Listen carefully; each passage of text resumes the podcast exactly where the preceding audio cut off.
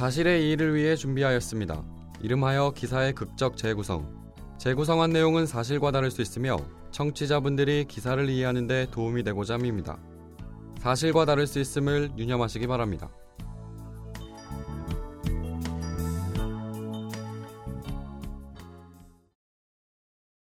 오빠, 돈 갚으셔야죠. 매번 연락도 안 되고 제가 너무 힘드네요. 없어.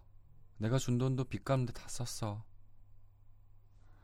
음반 낸다면서요. 그리고 매달 30만 원씩 갚는다면서요. 어떻게 나한테 이래요? 이제 돈 나올 구멍도 없으니까 너도 그냥 포기하고 지내는 게 속 편할 거다.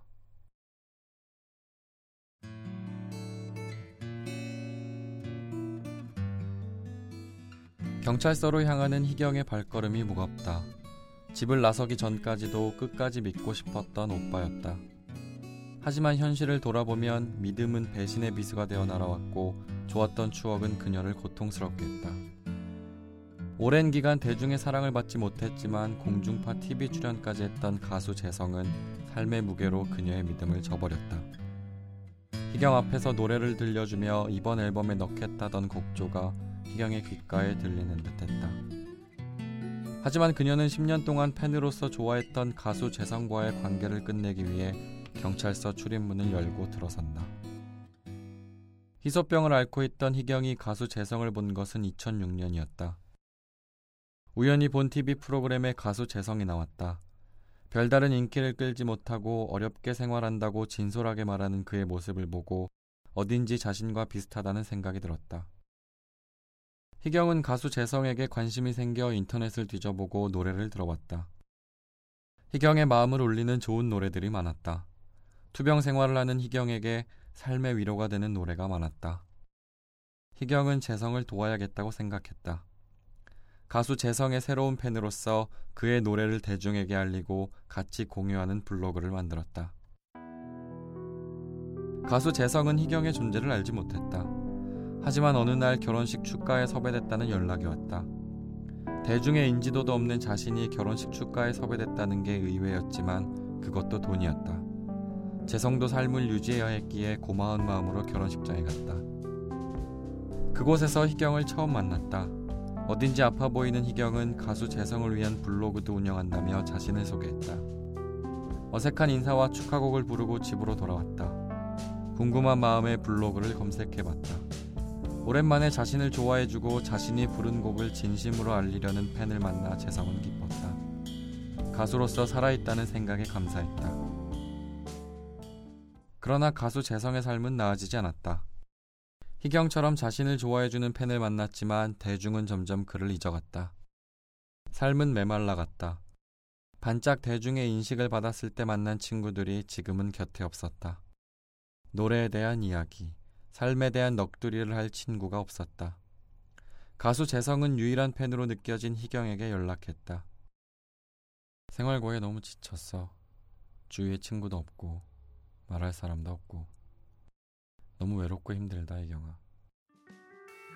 가수 재성이 희경에게 연락한 그때부터 둘의 관계는 가수와 팬이 아닌 사람과 사람의 관계가 되었다.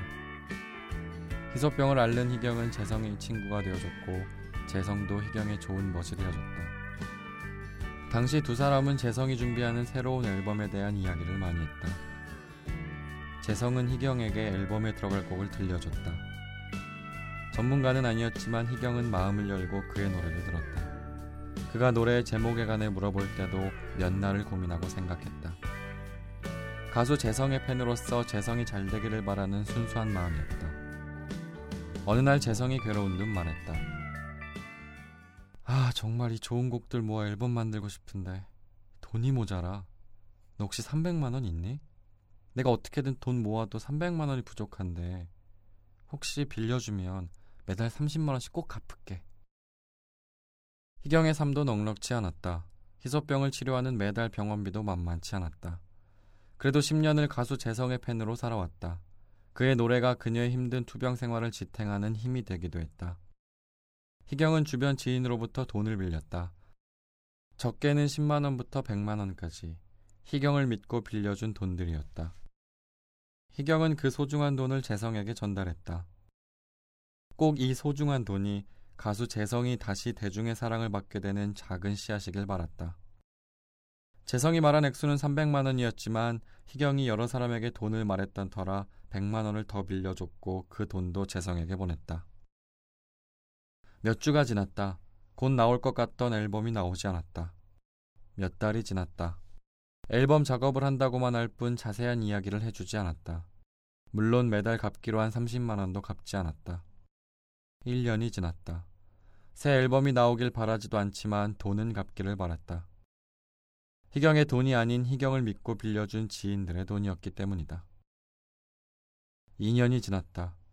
재성의 앨범은 나오지 않았고 돈도 갚지 않았다. 재성은 계속되는 희경의 독촉에 아 이젠 너무 힘들다. 죽을 때까지 돈 받을 생각하지 마라. 돈 나올 구멍 없으니 너도 그냥 포기하고 사는 게 속 편할 거야 라는 말을 했다. 재성의 노래를 듣고 위로받았던 그때. 희경이 받은 위안의 노래를 남들과 나누고자 노력했던 그때. 팬이 아닌 친구가 됐던 그때. 모든 일들이 희경의 머릿속을 스쳐 지나갔지만 현실이 중요했고 지금이 중요했다. 이 모든 소중한 기억을 재성이 산산조각냈다. 희경을 위로해준 가수를 좋아했던 순수한 마음이 사라졌다. 팬으로서 친구로서 가수 재성이 잘 되기를 바라는 인간적인 마음이 부서졌다. 지금 희경에게 재성은 그저 매달 30만 원도 갚지 않는 자신의 돈을 떼먹은 사람일 뿐이었다. 노래로 위안 주던 가수와 팬이었던 그때를 생각하며 희경은 경찰서로 들어섰다.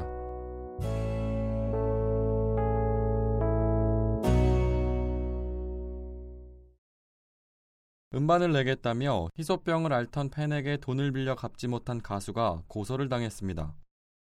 서울 강서경찰서는 23일 A씨가 가수 B씨가 400만 원을 빌렸지만 갚지 않았다는 내용의 고소장을 제출했다고 밝혔습니다. 가수 B씨는 지난 2015년 5월 A씨에게 음반을 발매하는데 돈이 부족하니 300만 원을 빌려달라고 부탁했습니다. 투병 생활 중 그의 노래가 위로가 됐던 A씨는 주위에서 돈을 빌려 가수 B씨에게 빌려줬습니다. 그리고 한 달 뒤 100만 원을 더 보내줬습니다. 가수 B씨는 매달 30만 원을 갚겠다고 말했지만 돈을 갚기는커녕 음반도 발표하지 않았습니다. A씨가 변제를 요구했지만 가수 B씨는 빚을 갚을 돈이 없다며 돈 나올 구멍이 없으니 너도 그냥 포기하고 지내는 게 속 편할 거다 등의 말을 했습니다. 결국 A씨는 경찰에 사기 혐의로 가수 B씨를 고소했고 경찰은 이번 주 내로 고소 사건 조사를 마무리한 뒤 검찰에 송치할 예정입니다.